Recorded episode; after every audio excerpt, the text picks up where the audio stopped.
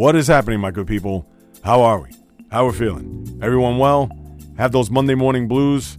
Well, here to put some sunshine on your cloudy sports day is none other than Jay Reels, as this is the Jay Reels podcast. I am your host, of course. This is your first time getting a chance to listen to what it is I have to say. I welcome you guys aboard. Thank you for downloading and listening to this upcoming podcast. And for those who have listened to me from episode 1 to 40 to now 48, I welcome you guys back. It is a Monday, January 14th in the year of our Lord 2019. Quite a bit to touch on here as we'll go through the sports universe, whether it's the NBA with the Lakers and Celtics. Yeah, I'm going to touch on those two teams in particular as they're going through some uh, tough times, but in two totally different directions. I'll also get into all the hot stove stuff. Manny Machado actually has an offer from a Major League Baseball team, but is he going to accept? Is he waiting for the Yankees to swoop in in the last minute to see if he could uh, secure a deal with the Bombers? We'll touch a little bit on the college football championship. I know it's been a week since, but you'll get my words on that.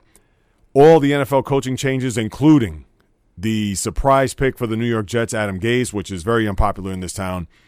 I'll touch on all that, but we'll have to recap the divisional round here to start us off. And let's face it, it was a dud of a weekend.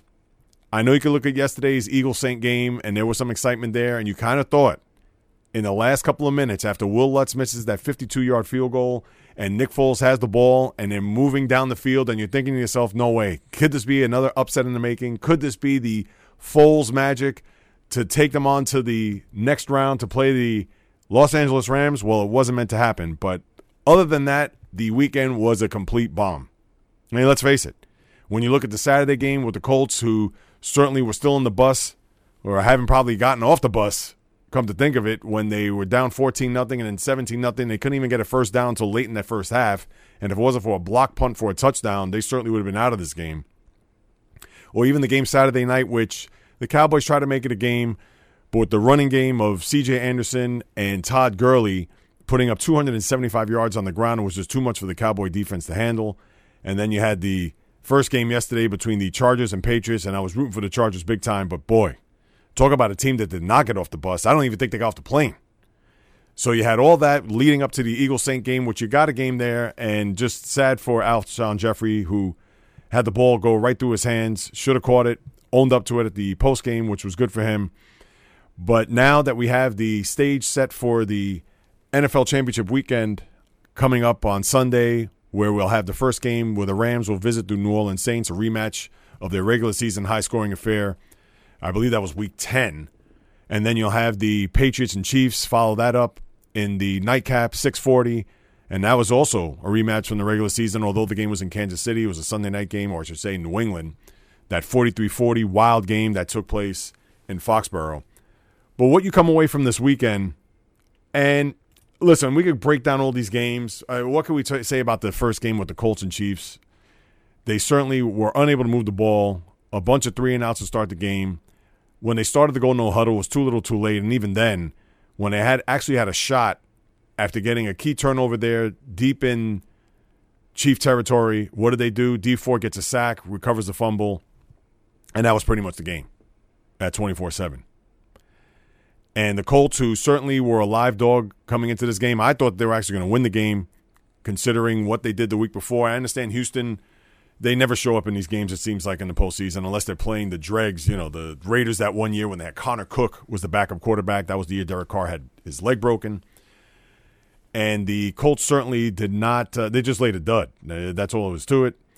And the Chiefs, who finally were able to get that home win after the game that they suffered last year against the Titans when they were up 21 3 and they lost 22 21 in their building. Andy Reid could finally shake that one off and exercise that demon for one week, and now he has the other demon that he needs to exercise, and that's Bill Belichick and Tom Brady. As we know, lost in the Super Bowl down in Jacksonville. That was Super Bowl 39. And then just a few years back in Foxborough in a divisional round where they lost to the Patriots 28 20, I believe. So he got that to look forward to. As far as the Saturday night game, again, the Cowboys just got run out of the building literally. CJ Anderson, where did this come from? A lot of people thought Todd Gurley, who looked healthy and obviously played very well, but nobody expected C.J. Anderson, who was signed off the street right around Christmas, to put up the performance he did. You know, a lot of people are going to look at that fourth and one there at 23 15, which Listen, the Cowboys went for it on fourth and one at midfield on their first drive, which led to the touchdown. So why wouldn't they go for it fourth and one then? So for those who are shaking your head and wondering what was Jason Garrett thinking, I mean, hey, if he went for it in the first quarter, why isn't he going to go for it there? And of course, they get stopped. They go back down the field, the Rams that is, and pretty much ice the game with their touchdown there, CJ Anderson. 30 to 15. They did get a touchdown late, but of course it was too little too late. And they had the key first down where Jared Goff, I think it was a third and 10. He ran for a first down, the longest run of his NFL career, if you could imagine. And the Cowboys exit stage right in the NFL postseason. And in the first game yesterday, the Chargers, I put all my chips in the middle of the table. I was thinking, no, this is going to be a different Charger team. If you listen to my podcast a couple weeks ago, previewing the whole playoff, I looked at the five seeds as true dark horses in each conference. The Seahawks, which although they scratched and clawed, but went out with a whimper there in Dallas, and then the Chargers winning in Baltimore, and I thought they had a real life shot at winning this game. But even after giving up the early touchdown, they came right back with a touchdown of their own. You're thinking, okay, maybe this could be kind of a 15 round old classic heavyweight fight. And it was to be naught because then the Patches took over Sony Michel here, Phillip Dorsett there, Julian Edelman here. And the Patriots just looked like the well oiled machine that they are at home in the postseason where they pretty much never lose. In fact, the last time they lost at home was the AFC Championship game against the Ravens when the Ravens went on to the Super Bowl. And how many years ago was that?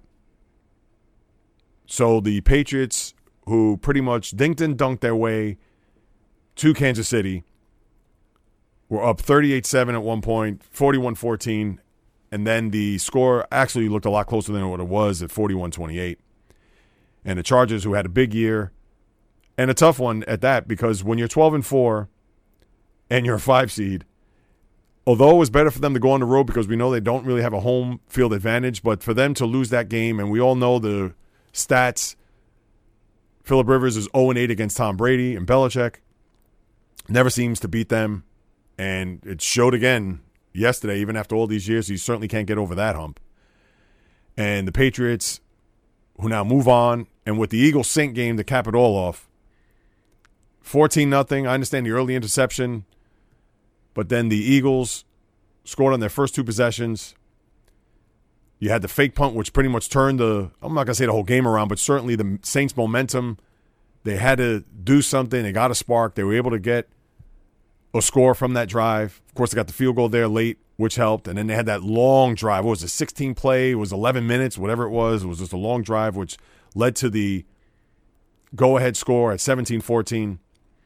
And then what it boils down to, when you think about it, was those few plays right before the Lutz field goal where the Saints had to call a timeout. And then coming off the timeout, they couldn't call another timeout because obviously that would have been a penalty. So what happens? They had a quick snap. Alvin Kamara was sacked, or not sacked, was tackled, thrown for a loss by Michael Bennett. They had to kick a 52 yard field goal. I understand a lot of people are going to look at that. Why was he choosing that spot to kick a field goal? Well, you're not going to punt there. And Lutz, who's not a bad field goal kicker, I know they showed the stat where he was two for three from 50 yards and he missed the one against the Steeler game, and Lord knows I remember that one well. But the Eagles were able to get the ball, starting to move down the field, and you're thinking, even after the big play to Zach Ertz and then the roughing the passer, you're saying to yourself, the Eagles are going to win this game. And I thought they're going to win. Now, the play that turned it all around, the Alshon Jeffery ball through his hands and then was picked off. To me, why did the Eagles and Doug Pederson rush to get that play off before the two minute warning? You know, you want to milk time considering that even if they scored a touchdown there, they're only up one point. All the Saints have to do is go 60 yards, depending on field position. But let's just say if they got the ball in the 25, for argument's sake, all they need to do is about go 40, 45 yards. At the time, I believe they had two timeouts, and there was no way that even at the two minute warning, they would have the ball, let's just say at that point, I think it was at the 30, what was it, 26 yard line? I can't recall off the top of my head. No, maybe it was at the 33. So if you had the ball at the 33 yard line, the Eagles still had one timeout. All they had to do was just let it run to the two minute warning, kind of regroup, because at that point it was second and 10. and then just take your shot from there. Come up with a few plays, whatever it may be. You want to save your time out. You want to milk that clock down as far as you can, and then try to get that ball in the end zone with as less time possible for Drew Brees to make a comeback for them to kick a game winning field goal. And I was shocked there. Why did they rush that? To me, it was beyond belief. I could see if uh, you know the ball was at their own 20 or their own 30. But here they were in Saint territory, getting deep into their territory and knowing that the clock was their friend, not their enemy. And then here they go. They rushed the play. And I get it that Jeffery should have caught the ball, went right through his hands, and took ownership of it. But if you're an Eagle fan, to have that magic carpet ride just come crashing on that play was just it's a tough pill to swallow. It was a game that you knew you could have won. Can't say you should have won. But knowing on that final drive, and especially with the week before what happened in Chicago, that was a certain that was certainly a tough way to lose not only the game but your season, coming off of what happened last year. And give the Saints credit, their defense certainly stepped up. After those 14 points, they shut down that offense pretty much the rest of the way. I thought it was going to be a blowout. I thought the Saints were just going to manhandle them, not to the extent of what you saw in the regular season at 48-7 game, but considering that the Eagles were barely moving the ball on the Bears, and with the Saints having the week off, that they would have came out flying.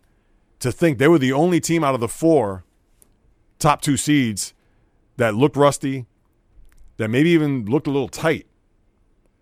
Because for sure the Chiefs, Rams, and definitely the Patriots came out guns a blazing and raring to go. Where the Saints certainly it took them not only even a couple of drives, but almost a half to get themselves back in this game.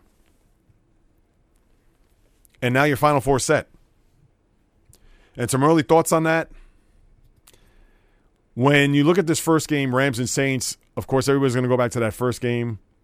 You know, remember the Saints had a huge lead. I think it was 35 uh, 14 at one point.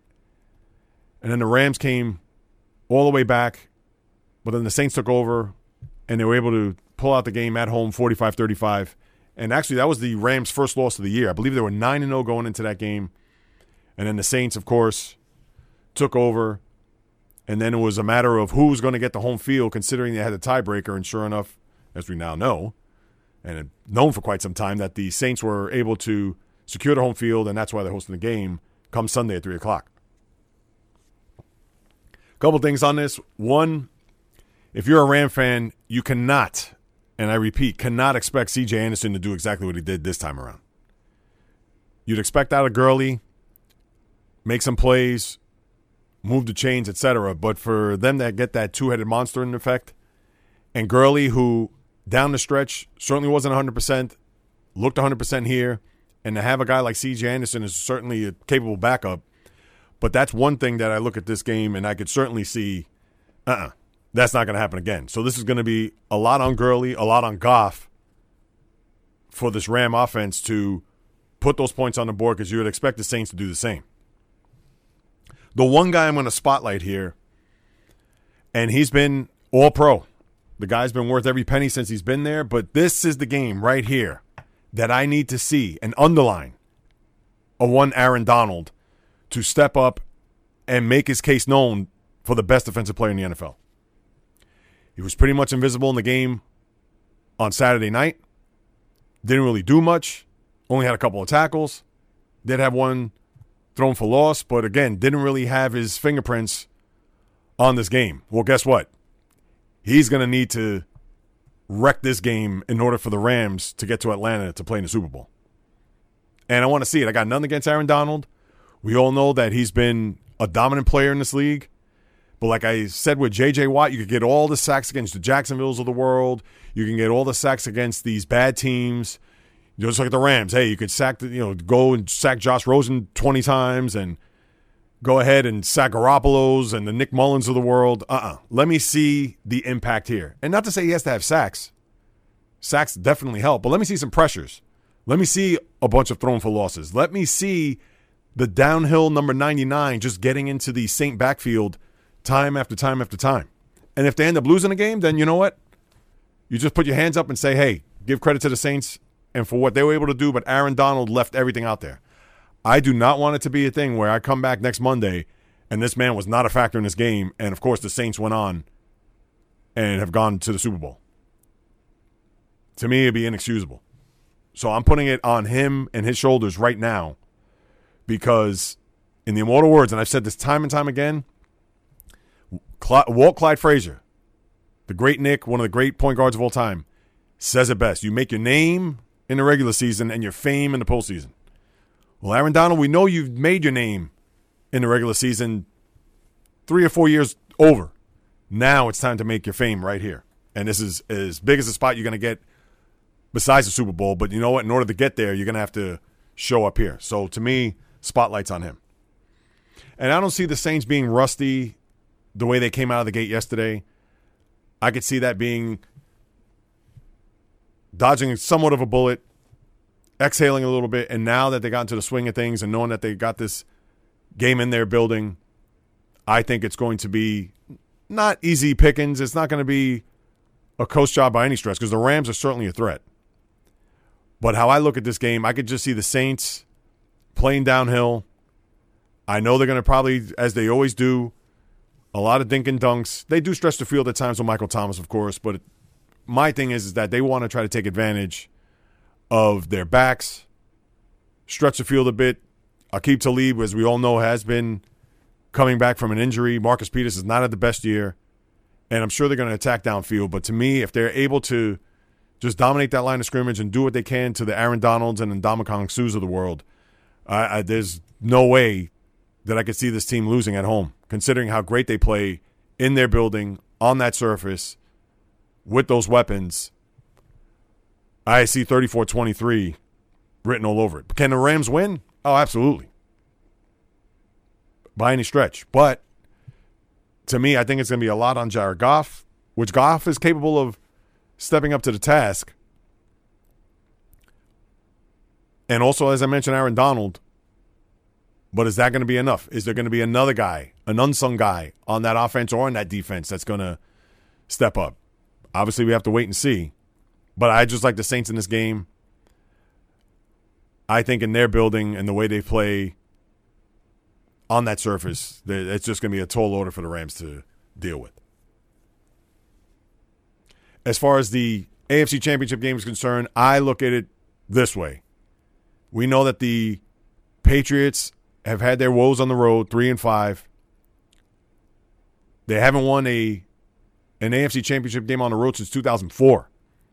Since then, they've lost in 06 in Indianapolis when they were up 21 3, if you remember. And then they lost the two games in Denver in recent memory back when, what was that, Super Bowl 48 and 50. So that's what, uh, 13 and 15 NFL seasons. So the Pats the fast start that they got off to yesterday, I can't see that happening this time around. You know, it's weird when these certain trends happen, when a team gets off to a slow start and you think, oh, well, I think the Rams could. You see what the Eagles had done in that first half. I think the Rams could do the same thing. And the next thing you know, they're out of the gate 14 nothing. Well, with the Pats yesterday and what they did to the Chargers, I can't see that happening again to the Chiefs. And mind you, the Chiefs' defense, as we all know, certainly aren't going to confuse you with the monsters of the Midway, Certainly not going to confuse you with the 2000 Ravens, none of that. But for whatever the reason, I could see with the weather, early report says that it could actually be in the teens. And not that it's going to factor in on the Pats. We all know they're a cold weather team, so that's certainly not going to bother them in the least. But with the Patriots knowing that they've had those woes on the road, Sony Michel had a monster game yesterday. Can you see that happening again? I think not. Even against that Chief defense. But with Brady and Belichick, though, it, it is tough to overcome. And to think that's a streak that needs to be snapped, as well as the Andy Reid curse that he's trying to exercise, a little one at that, trying to finally get over the hump and beat Brady and Belichick in a big spot. And Andy Reid does scare you a little bit. I mean, let's face it. Reid is a coach, as we've seen time and time again, that in these big spots he takes forever to you know have his team march down the field to score a touchdown. There's no sense of urgency. I think, and even with Mahomes, think about this. Now, Patrick Mahomes has scored 31 points and didn't throw a touchdown. I think Mahomes is going to cause fits against that Pat defense, as we all know, that Pat defense is certainly again, you know, it's not your daddy's Patriot team where Teddy Bruschi, Richard Seymour, and the like. I hope both of these games are good. I think this game could be very entertaining. I wouldn't be surprised if this game is even more high scoring than the St. Ram game. I don't think it will because you have the elements you're going to deal with. We all know Damien Williams, who had a monster game too. Is he going to have that same type of output? What did he rush? 25 for 129 or whatever it was in that game against the Colts. Can you see a repeat performance of that? Nah. I think if this is going to be a game that's all going to be on the arms of Pat Mahomes and Tom Brady. And as much as I hate to say it, I'm rooting for the Chiefs big time. Somehow, some way, I could see a turnover. I'm sure the Patriots are going to hear all week that they've been awful on the road the whole year. And they haven't won a big game on the road. Remember, they lost in Pittsburgh. They lost that game in Miami, that miracle touchdown there to end that uh, game. I could see the Pats eking out a 28 26 type game. And Mahomes, listen, the moment wasn't big for him come Saturday against the Colts, but now it's the Patriots. And I get that the Chiefs are due to finally get to a Super Bowl. They haven't been there in almost 50 years. In fact, this is the first time they're hosting an AFC championship game at home in that building, Arrowhead with all the mystique, the noise, the sea of red, everything. They have not hosted an AFC title game or even been to an AFC title game since 1994. So it's been 25 years, the 93 season, when they lost in Buffalo. And now it's all right in front of them. Do I think the Chiefs can win? Absolutely. But again, how could you bet against Brady and Belichick and knowing that this team is going to hear it all week? And even Brady heard in the press conference oh, we suck. You know, we're not that good. Blah, blah, blah. And then what's going to happen? They're going to hang around the game where maybe they probably had no business hanging around. And before you know it, there's going to be a fumble, there's going to be an interception, there's going to be something late in the game, and then the Patriots just go down the field and somehow, some way, eke out a close game. And then they're off to the Super Bowl again which would be their ninth Super Bowl in this Belichick era. I mean, geez. Well, we, we could talk about that next week, but I just see that unfolding. So those are going to be my picks.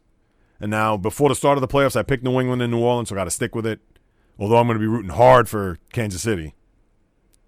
And if your fourth Super Bowl matchups, listen, CBS is going to have the game, and it can't go wrong with either matchup. I think if they guns to their head, I think they would want to get New Orleans and New England. Because you have Brees, you have Brady. I understand everybody's sick of the Patriots. They probably want to see Mahomes there. The young gun, maybe versus the old gun with Brees. But I, didn't, I don't think you could go wrong with any of these matchups. Rams, Patriots would be great. Rams, Chiefs. Everybody's to look to that Monday night game, 54 51. And even if you get Chiefs and Saints, that'll still be a great matchup. You know, unlike last year where everybody was shaking in their boots, hoping that it wouldn't be Jacksonville, Philadelphia. Could you imagine? Or Jacksonville, Minnesota. Now, that would have been a little bit intriguing because the game was in US Bank Stadium in Minnesota. But yeah, Philly, Jacksonville Super Bowl, certainly, whew, that would have been brutal. But this year, you can't go wrong with any of these. But I would think that they would want to see Brady versus Brees here in Super Bowl 53. And that would be my guess. I think they would want to see that. But no matter how you slice it, no matter any of those four matchups, whoever's going to be, it's going to be a big game. Everybody's going to watch. And these are by far the best four teams in the league that are going there. Now, it would have been nice if the Chargers would have gotten there, the Colts. It certainly would have been great stories or whatever, but these are the four best teams. And let's see what happens. We'll be watching starting Sunday, 3 o'clock. Now, to go through some of these uh, NFL coaching changes that have taken place, and the big one here in New York, and we talked about it the last couple weeks, the Jets couldn't get this one wrong. They knew that this was a very important time in their franchise, knowing that they have their quarterback in place, they have the third pick in the draft, they have a hundred million under the cap, that they needed to get this right with the coach. I said this last week. I thought McCarthy, the former Packer coach, not to say it wasn't going to be a good fit. I just thought that they we're better off going with a younger coach because who knows how long McCarthy, and he's a young guy, he's 55 years old. But you want to have a guy that's going to be here for a decade plus. I'm sure if you're Chris Johnson, Woody Johnson, etc., you don't want to have another guy that's going to be here for four years. Well, who knows? They probably hired a guy that could probably tap out at three, maybe four years, barring just an epic collapse this upcoming season by hiring a former Dolphin coach in Adam Gase. And we get the endorsements from Peyton Manning and you know a lot of these other people who certainly had the pom poms out for him. Now, can Gase, who d- takes no credit for Peyton Manning whatsoever, I understand they had that record setting season, 55 touchdowns. Uh, no, no, no, please. If you're going to think that Adam Gase was part of Peyton Manning's success, you, you got to be off your rocker. But with the hiring, which I don't like, by the way, I like it that he's a young coach and he's an offensive mind, and I was hoping that the Jets would take that tact, whether it be Kliff Kingsbury. I know Bruce Arians was older. We'll get to him a little bit. And we know McCarthy, again, not as old as Arians, but I thought a young guy with someone that he could bond with the quarterback and be here for eight to 10 years was imperative. I didn't think it was going to be Adam Gase. And Gase, who's certainly rubbed the owner the wrong way, and is a guy that certainly has a lot of hubris and even a little bit of arrogance. Certainly things did not pan out down in Miami the way they did, especially after his first year when he went 10 and 6 and made it to the postseason. So now you bring him to the mix, and who knows? They actually may also have a defensive coordinator in Gregg Williams, which I get he's, he has a lot of baggage. Was a head coach and a coordinator in a million places and was part of the whole Bounty Gate in New Orleans, but certainly would bring a lot of fire and obviously a lot of attitude to that defense, helmed by Jamal Adams.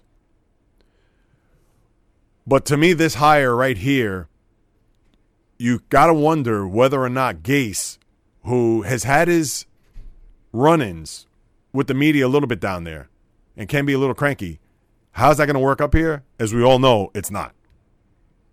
And you kind of wonder on a day in, day out basis if this team brings in the personnel that it's expected to bring in especially in the offensive positions. Maybe draft a pass rusher. And right now, I don't have the draft boards in front of me, but you would think that if they're not going to go O line, you would think they're going to have to get somebody to rush the passer because the Jets do not have that. And if you're bringing in Gregg Williams, you know that he's going to want to have somebody that's going to be able to put some pressure on the quarterback. Who knows how this is going to turn out? Now, again, Right. Could Adam Gase be the guy that's going to turn this franchise around? You think not. But you got to give this guy a shot, despite the fact that this has been panned by a million Jet fans from here to the end of Long Island. And again, I'm not crazy about the hire. Do I like the hire? I all I can say is I'm not crazy about it. But we got to wait and see how Gase is going to be able to look to see what kind of roster he has, how he's able to turn this franchise around. And we all know the depths of how this franchise is. Uh, there was as low as it possibly can be these last few years, and they haven't made the playoffs in eight years. Is this going to be the guy to turn it around? We'll have to see. Certainly wasn't the most sexiest pick in the world. But if he's the guy that's going to be able to have Sam Darnold and his back pocket and Darnold's going to believe in him and his system, then you can only hope that's going to work. And if you're a Jet fan right now, I know you're not happy. I know you're probably thinking, oh, God, why this guy? And rightfully so, you have every right. Me as a Steeler fan, of course, it's easy for me to talk about it. Because if I was a Jet fan, I'd be probably sick. Knowing that the team is on its way up, and we all know in this league, a lot of it is about the head coach. And we saw how it flamed out down in Miami. And now he comes to the bright lights and big city of New York, and it's going to be a tall task and an uphill battle for this guy. So we shall certainly stay tuned. I know his press conference is later today, and uh, it should be fascinating to say the least how the Adam Gase experiment will go here in New York. Some other coaching moves I mentioned Bruce Arians earlier. He goes to Tampa Bay, where Todd Bowles, who's going to follow him there as a defensive coordinator, I think that's a good spot for Arians. He's a big fan of J- Jameis Winston. If there's anybody who could probably turn Winston's career around, could be Bruce Arians.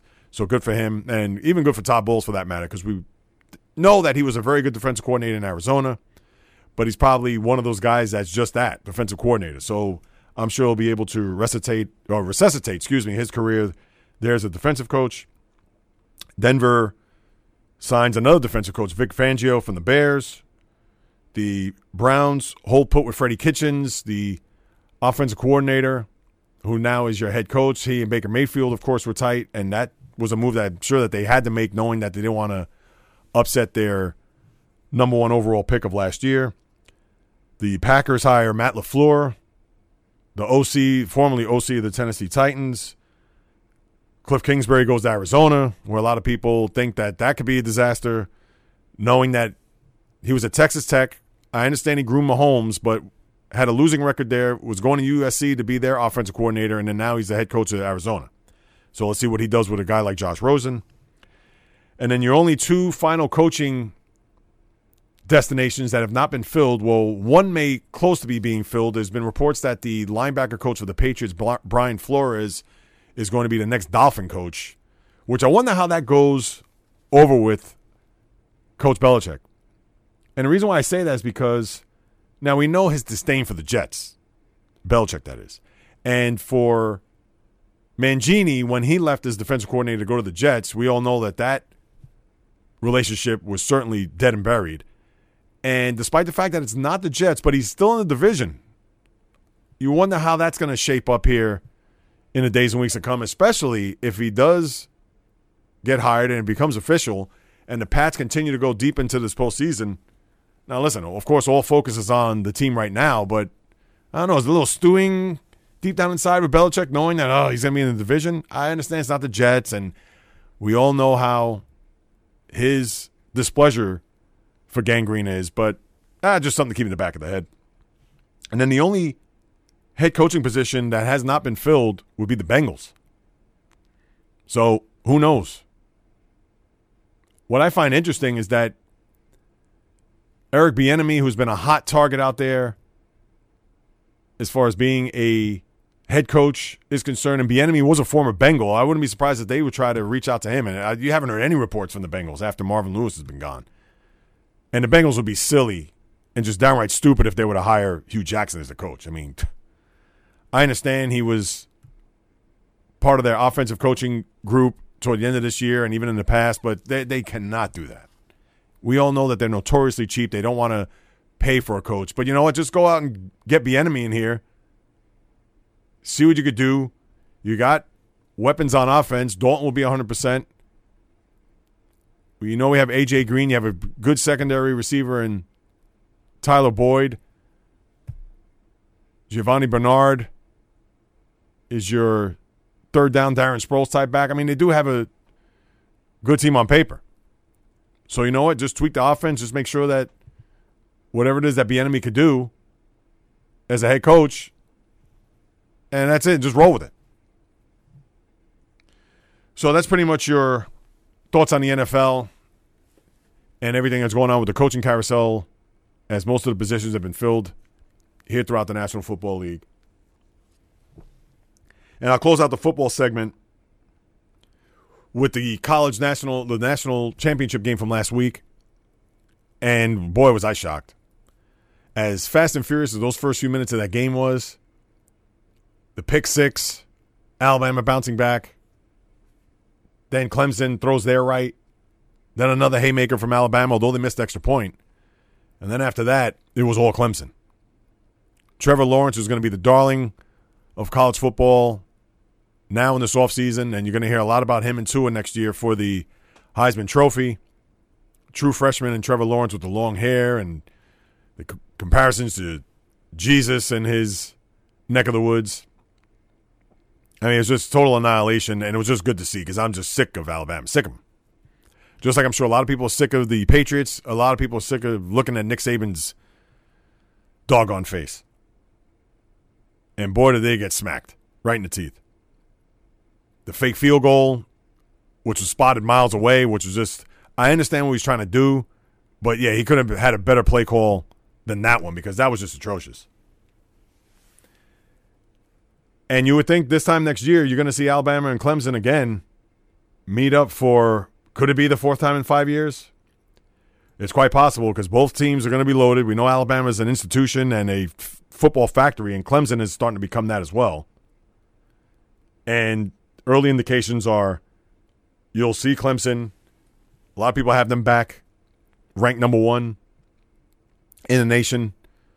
And look, we're not even a week out from the title game, and everybody's talking about this uh, upcoming college football season, at least in that regard. So kudos to them. Kudos to Dabo Swinney on that. And then not only that, one other NFL note I just want to close out on before we get to some baseball stuff.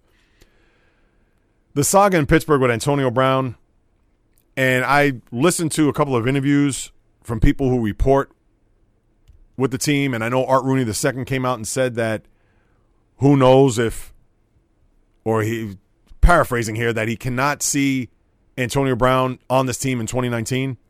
Well, we know he has a $22 million salary coming, so he's going to take a tremendous cap hit. They can't release him because they got to eat 22 million of that. Now, if he gets traded, $21 million will be dead money to the cap. And I don't know who's going to end up taking the rest of that contract because remember, a lot of that guaranteed money was low. It was $19 million. So a lot of the rest of that money is going to be big time money. And I'm sure the guarantee has already been paid off twofold. But I will say this considering everything that happened around this team this year, starting off with the Le'Veon Bell nonsense and how a lot of the players grumbled about that situation and a lot of the grumblings leading up to that final week of the season and how Art Rooney II came out and says he's going to interview the leaders of this team to see whether or not they're going to bring back Antonio Brown. Well, if I'm Art Rooney, and I know it's going to be difficult considering the amount of money is left on his contract and he has this year and two other years after this. But I would look at his age and the production that he has had over the first over these last six years, which he's caught over 100 balls and obviously had four All Pros, et cetera. And he's had a phenomenal career. I mean, you can't, there's no way to knock it. Antonio Brown has been super productive on the field. But you know what? If I'm Art Rooney or Kevin Colbert or even Mike Tomlin, I think it's time to go. And people could look at me and say, Jay Reels, what are you crazy? What are you? He's Antonio Brown. Well, he's going to be 31 at the start of next season. Is he going to get any better? Probably not. Is he still going to be productive? I would think absolutely. What do you think? He's going to fall off a cliff? And we all know he works hard. And we all know that he's just been a dominant wide receiver in this league for the last half decade. But in this interview that I listened to, and just to give you a little tip, now not that I'm plugging Peter King because everybody knows what Peter King is. If you go to the Peter King podcast, they interviewed, and I'm going to butcher a name, but if you just go to his last podcast, he had Derwin James was his first guest. He had she had come out and reported that Ben Roethlisberger, although he's been the true soldier, oh, I need AB, AB makes me, and blah blah blah. I wouldn't be the player he is. Well, guess what? It's the other way around. One of the reasons why AB is such a tough cover in the league is because he improvises a lot of his plays because he's a poor route runner. And listen, we've seen Antonio Brown perform, and there have been times, even in that game in Denver, where it looked like the ball sailed on him, but AB didn't complete the route. And that was the beginning of where Ben probably got on Antonio Brown's case, where you had a lot of this, if you want to call it infighting over the last few weeks of the season. But to close on this and my thoughts, it's time to go. You know what? Le'Veon's not going to come back this year, and the Steelers will not put a franchise tag on him. You saw the production they got from running back this year, especially with James Conner when he was healthy. And with wide receiver, the Steelers draft receivers left and right. Juju could be your feature guy. You have James Washington, you can hopefully could develop. Justin Hunter, the same. Eli Rogers is a decent slot guy. They know they need a better tight end. I know Vance McDonald and Jesse James they show glimpses, but obviously they're you know nobody's gonna be shaking in their boots as far as a defensive game plan against them. But they have weapons, and with Brown getting older, and to me, Roethlisberger was able to have a very good career before Antonio Brown came into the picture, a la Santonio Holmes, Hines Ward, Heath Miller. The, the same could follow suit if they were to let him go in this offseason or trade him. So how I look at it, and you put all the antics aside and all the the the stuff that goes on with Antonio Brown, you know, he's just I hate to say it, but he's just a front runner. Love him and everything and love what he's done. And I understand people say, "Oh, well, you know, we haven't won with him, then we don't need him." Well, to me, it's not just that. It's just that you don't have to deal with any of the antics anymore. And obviously, with Le'Veon, you have to deal with that either. So you know what? Just try to not necessarily cut bait, but try to see if you can get the best deal out there. I hate to say it, would the Jets even bite on someone like that? I mean, they'd be nuts, to be honest. But you know what? They need stars. They need to have some skill position players that could certainly take their team to the next level. Why not trade him to the Jets? That's what happened back in 2011 when they traded Santonio. They got a fifth rounder for him, so chances are they're not going to get. They're probably going to get uh, with that contract. They would probably get a three for him, which I understand people will be like, "What? That three? They should get a one for him." Well, Jet, they're not going to get this year's one, that's for sure. So anyway, just something to think about, Steeler fans. I feel as if it's time's up. This circus with Antonio Brown has to leave town because not to put it all on him this year because it wasn't. But when you start the year off with the Le'Veon nonsense and then that's gone, and you end the year with this, you got to take a pulse of these players. And if these players feel like, uh uh-uh, uh, you know, we love AB, but it's time, then guess what? You got to get rid of them. and I'm all for that. Now, some baseball thoughts here. Manny Machado has a team, but is he willing to sign on the dotted line? There's been an offer by the Chicago White Sox, eight years. Who knows what the money is? Uh, it's probably I can see it being 240, just if you do the math, 30 a year. Now, is he going to use that as leverage and go to the Yankees and say, "Hey, this is eight years of 240." I'm willing to take less years if you could give me the 240. Who knows? And I'm just throwing the 240 number out, out at you. I don't think that's a number at all. But you wonder the camp of Manny Machado, and in this climate, the way Major League Baseball is now, who knows what the Phillies are going to throw at them because the Phillies are also in the mix here too. But are you willing to risk whatever that money is for the sake of lever- leveraging with the Yankees and even with the Phillies for that matter, knowing that oh I'm going to get more money when in essence, you may not get more money. Now, I understand you don't want to just jump on it and rest your laurels and say that's it. And we know that the White Sox have done enough this offseason, whether it's bringing in Yonder Alonso, who's his brother in law, or Jon Jay, which has been an old friend of his. And that's not to say that that's, those are automatics as far as bringing in a player like Machado, but you got to wonder if the deal is on the table and the Phillies are half stepping and the Yankees are kind of waffling back and forth and they've made some moves to their roster this past week, do you wonder whether or not Manny Machado is going to say, you know what, let me sign, and I'm a White Sox for the next eight years? If you ask me, I don't think that's going to happen. I think he's solely waiting to see on what the Yankees in Philadelphia are going to do now. And rightfully so. Why wouldn't he? Remember years ago, Carlos Beltran did that when the Mets came with that offer. They were like, hey, can we go to the Yankees and see what they could pony up? And as we all know, the Yankees said, nah, we're good and then he was a Met for six and a half years. So with Machado, it's kind of a wait and see. And with Bryce Harper, he had a meeting with both the White Sox and Phillies in Las Vegas over the last few days. And we know the Nationals are still in the mix. Who knows where Bryce goes? You would think they got to sign soon because pitchers and catchers are now about a little more than four weeks away these players, I'm sure they want to get their deal signed, sealed, and delivered. I get that they want to try to get the most money and the most years, etc. But I mean, please, it's going to get to a point where the longer this thing drags on, and if somebody's going to offer this amount, which is certainly going to be astronomical, what's another 20, 30 million dollars? I understand to the player, it's hey, it's it's everything. Well, it's not as if they didn't make enough money leading up to this stage in their career. And who am I to say? But I get that. But at the same time, right, the White Sox are saying, hey, take it or leave it. You would think, hey, let's go to the Yankees right away. Let's go to these teams, and within 48 hours, let's sign on a dotted line. Why drag this sucker out? As it was, Machado said that he was going to announce where he was going to go after the first of the year. Well, it's the 14th. And I get it after the first means it could be the Valentine's Day for all I know, but still.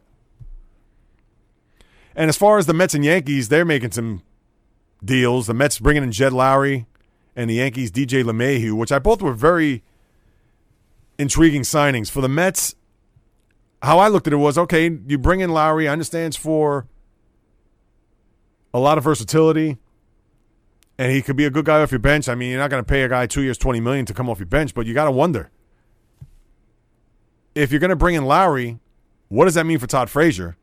Because you got a second baseman in Cano, you got a shortstop in Rosario. Where does that put not only Todd Frazier, but even Jeff McNeil? I guess McNeil's going to start shacking flies in the outfield? Are they going to put Lowrie at first base? If the Peter Alonso doesn't come up with the team in mid April?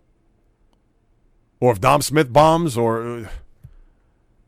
And I understand it adds provides depth, which is good in that front, and like I said, versatility. But you know, how long before Jed Lowrie starts maybe moaning and groaning like, "Hey, I should be playing," or the guy's batting 350 and it's the middle of May, but he's playing three times a week because you got to put McNeil in and McNeil's struggling, or whatever it is, or Todd Frazier for that matter.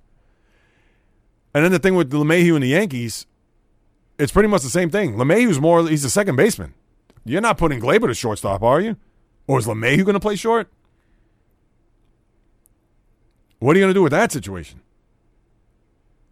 I guess you're going to put LeMahieu at short. I, I don't know. Or you're going to put LeMahieu at first? What does that mean for Luke Voit and Greg Bird? And I get it's an insurance policy for them because now we don't have to worry about Machado. We got a guy in LeMahieu two years who had productive years in Colorado, despite it being Colorado, and we know his splits are a little bit more road dominant. But let's face it, that's another deal which makes you scratch your head a little bit because if you have Gleyber at second – and right, I understand you need a shortstop. Is LeMahieu, who's been a second baseman his whole career, is he going to be able to make that transition? Or are you going to tell Gleyber, hey, play short? Where Gleyber was, for all intents and purposes, he was a shortstop. But now he's going to have to go to that side. Is he going to be comfortable, ready for that? Has he been preparing for that? You're not going to play him at third. You got Andujar. And could you imagine when the if and when the Yankees do sign Manny Machado, then what are you going to do with LeMahieu? He's pretty much going to be in the situ- same situation as Jed Lowrie. So, yeah, dubious signings, although good signings, because again, it pretty much kill or, you know knocks two coconuts with one stone. But when you have guys that are able to fill the position, and you bring in another guy that's pretty much playing the same position, then what do you do? You know, it's not like a starting rotation where, hey, you can never have enough starting pitching. But here, I get you cannot have enough enough depth, but at the same time, you kind of scratch your head and say, hmm, Jed Lowrie, where are you going to play this guy? That was the first thing I thought of when they signed him. I said, he's going to play the outfield? The guy's been a second base shortstop. He can play all over the infield, but, well, I don't know. Well, I do know, but the point of the matter is, is that there it was a signing that the Mets shrewd on Brodie Van Wagenen's part, and at the same time, he was a former client of his, so that even made more sense. But at the same time, you just got to look at it and say, what are they doing? But still plenty of time between now and the start of spring training, so who knows how this is all going to shake down between uh, now and then. And lastly, on the NBA, you have a couple of the cornerstone franchises of the NBA that are going through a little turmoil, I should say. Well, maybe that's a little strong, but you'll get what I mean when I uh, talk about both the Lakers and Celtics.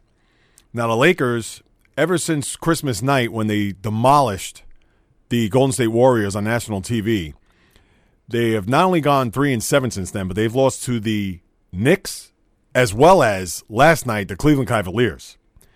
And who do they have to follow up to come into their building tomorrow? The Bulls. So you have three of the worst teams in the league where twice in the last, I guess, seven to 10 days or so have lost to another the Bulls coming in.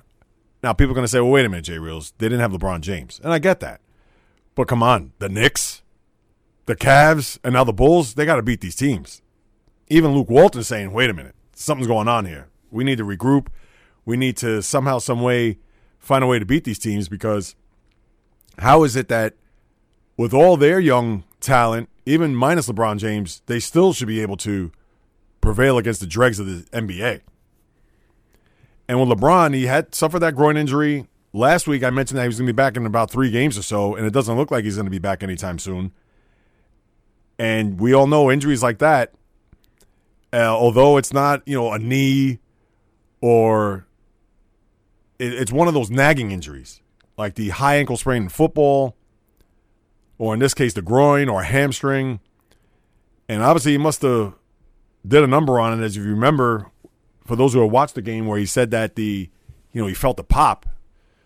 Well, this sucker looks like it's taking a little bit longer to heal. Now, what does this mean for the Lakers in the long run? I'm sure they're going to be fine. Right now, they are the eighth seed in a Western Conference that is separated by like nine games, which is amazing when you think about it. Pretty much from top to bottom, minus Phoenix. You have all these teams that are jumbled up in the mix, especially for those bottom seeds. But again, you know, it's not as if. Uh, let me see if I can pull this up real quick. You know, it's not as if the one through eight, you know, are separated by 15 games, and then you have the, the bottom, let's say, two or three seeds separated by five to 10 games. No, that is not the case. As I pull up the NBA standings, in the East is a little different. In the East, you can see the balance there, although you have a pretty much a logjam there for those final few seeds, whether it's Charlotte, Orlando, Detroit, etc.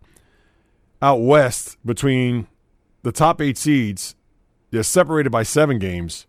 And then let's just say from the Lakers down, there are one, two, three, four, five, six teams separated by three games from the eighth seed down.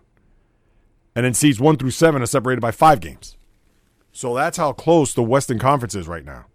So if you're the Lakers, even though you could say, ah, they'll be fine once LeBron gets back, if he gets back, and I'm sure he'll probably be back sooner than later, and he'll take a shot and make a run. But hey, they go through a bad stretch or another bad stretch, they'll be on the outside looking in. And granted, none of those teams are going to be, you know, you're not going to have uh, nightmares thinking about the Sacramento Kings or the Timberwolves or even the Mavericks for that matter. But at the same time, you certainly don't want to put yourself in a position where you're going to have to scramble, scratch, and claw just to get an eight seed, and then you can play Denver or Golden State in the first round of the playoffs. That's the Laker deal. Now, as far as the Celtics are concerned, you know, they've had these players only meetings. They've had a lot of these types of scenarios where they've had to rally the troops to the point where they lost in Miami on Thursday. And then they lose to Orlando on Saturday to the point where Kyrie's still sitting in the locker room with his uniform on and everybody's dressed in on the bus. To where Kyrie had to go to the media and said, "Hey, listen, we want to be a championship team. We got we want to be great. There's things that we're going to have to do and not want to do in order to get there." And this Kyrie Irving saying this. And he knows he's been on championship teams, so he's well aware. And you kind of wonder if this team is rest on its laurels from what they did last year without Kyrie Irving and Gordon Hayward. But you know what that falls on? It falls on the coach. And the coach has to get this team rolling and going in the right direction. And they've had their moments this year. You know, they had an eight game winning streak after they were 10 and 10. And we get that the Celtics, we, we know the talent and everything. But now what Stevens has to do, and he's done it well in his first five years, but now in this pivotal year for this franchise. I mean, think about it. They've come all the way back from that Pierce Garnett trade. They've gotten the draft picks that they brought into the building. They made the trade for Kyrie, signed Gordon Hayward. Now you have all that in the mix. And I understand it's disrupted the chemistry of the team, players grumbling about minutes, etc. So now, and I said this weeks ago on the podcast, but now this is the time where he's going to have to step it up. He's going to have to say, okay, guys, halfway of the season is gone. We have the next half to go with. This is the rotation I'm going, whatever it may be. I understand he brought in Hayward a little bit too soon for the starting to be a starter, considering the injury he went through last year. But of course, we know that's based on economics, considering the amount of money they're giving him. You know, Horford has been out of the lineup early part of the season, and he know he's the glue guy of that team. So you only hope that the Celtics somehow, some way, will find a way to regroup because right now they're fifth in the Eastern Conference, and they will play Philly in the first round. Philly's played well, although they've beaten Philly twice this year, both games at home court. So now, if you're the Celtics and they're in Brooklyn tonight, and the Nets, of course, have played a lot better and are in the Eastern Conference playoff mix, they need to turn this thing around now. Because all these talks about trades that need to be made and whatever, and that could st- start to fester here in the course of the next few weeks, because we all know the All Star break is next month. and the trade deadline is probably a few days after that. So I could see something's going to be coming down the pike here as far as the trade is concerned. So you know what? Get it together, Coach Stevens. We all know that this was going to be a, an enormous year considering on the heels of what took place last year in the postseason, but now they've underachieved and they've been wildly inconsistent. So hopefully tonight they get the ship righted in Brooklyn and hopefully will set sail to a much smoother second half of the season. And just a couple of notes before I say uh, goodbye. I'm tweaking the podcast a little bit in the weeks to come, just doing uh, uh, my own little experiment. I know a lot of it I come from a New York perspective, and rightfully so, because of course two of my favorite teams are from New York, the Islanders, and I didn't really get to the NHL this week. Not much to report there anyway. And I'll still have a New York centric flair, but I'm also trying to keep it open as far as just making it more from a what's happening in the world of sports over the past week or the latest news, where pretty much I'm trying to take it more or less on that angle as just being so New York heavy or New York centric. You know, obviously I didn't really mention the Knicks and why I mentioned them. They've been awful all year, but you get my point, as well as a couple other things that I'm looking to do in the weeks to come. So if anybody has any questions, comments, criticism, praise, whatever it may be, how they would like to see the format tweaked, and I'm open to suggestions, people. You know, it's going to be a year and two months. You know, March 1st was my first show last year, and I certainly would love to get your input, feedback, whatever it may be, in reference to what you'd like to see or hear or whatever it may be. And you could do that by sending me an email at the jreelspodcast at gmail.com or any of my social media sites, whether it's Twitter at jreels1, just a number, Instagram, jreels, and the jreels podcast, my page on Facebook. Please feel free to do that. Uh, again, I'm more than open to hear what you have to say, and I'll also post that on my social media sites as well. And on top of that, people, the website, jreels.com, which I'm also, I've been mentioning for weeks on end. I was going to tweak it, and you'll also see some things happen on the website. Nothing crazy. I actually may format it different. Who knows? But again, I'm open to anything. We'd just love to hear what you have to say. Those who are either avid listeners of the show or first time listeners or just getting uh, your feet wet with my program. Any type of uh, information, like I said, input feedback would certainly be welcomed. Not only that, please tell your friends, get everybody involved as far as downloading and listening to this podcast, whether it's on Spreaker, Stitcher, Spotify, Apple Podcasts, Google Podcasts. Very simple, people. On any of your devices, your tablet, especially your phone. Everybody's looking at their phone all day and night. All you have to do is just hit that podcast app or wherever you get your podcast from, type in the J Reels podcast, just hit subscribe. When you do that, the minute or really within the hour that the podcast is up online, you're going to get it directly to your phone. All you have to do is just download it or just listen to it on your commute home, while you're on the treadmill, while you're cooking, whatever it may be. And please post a rating, leave a review. All that's going to do is just increase the visibility. The visibility. I don't want invisibility. Here I am trying to be silly and stupid. Increase the visibility of the program online with the other sports podcasts in the universe, and all that's going to do is just generate interest amongst other people out there who listen to similar podcasts, and of course, hopefully have more guests in the near future. So, with that being said, people, please continue to uh, follow on all the social media sites. Send me an email, comments, etc. And this time next week, you'll get another podcast as we'll recap the championship weekend and look ahead to Super Bowl 53, as well as what's going on with the MLB Hot Stove, NHL, NBA, and all that in the world of SBRTS. From the South Bronx, the South Beach, the South Central, the South Pacific, and all points beyond, peace, love, and God bless everybody. And until next time on the J Reels podcast, on the flipping.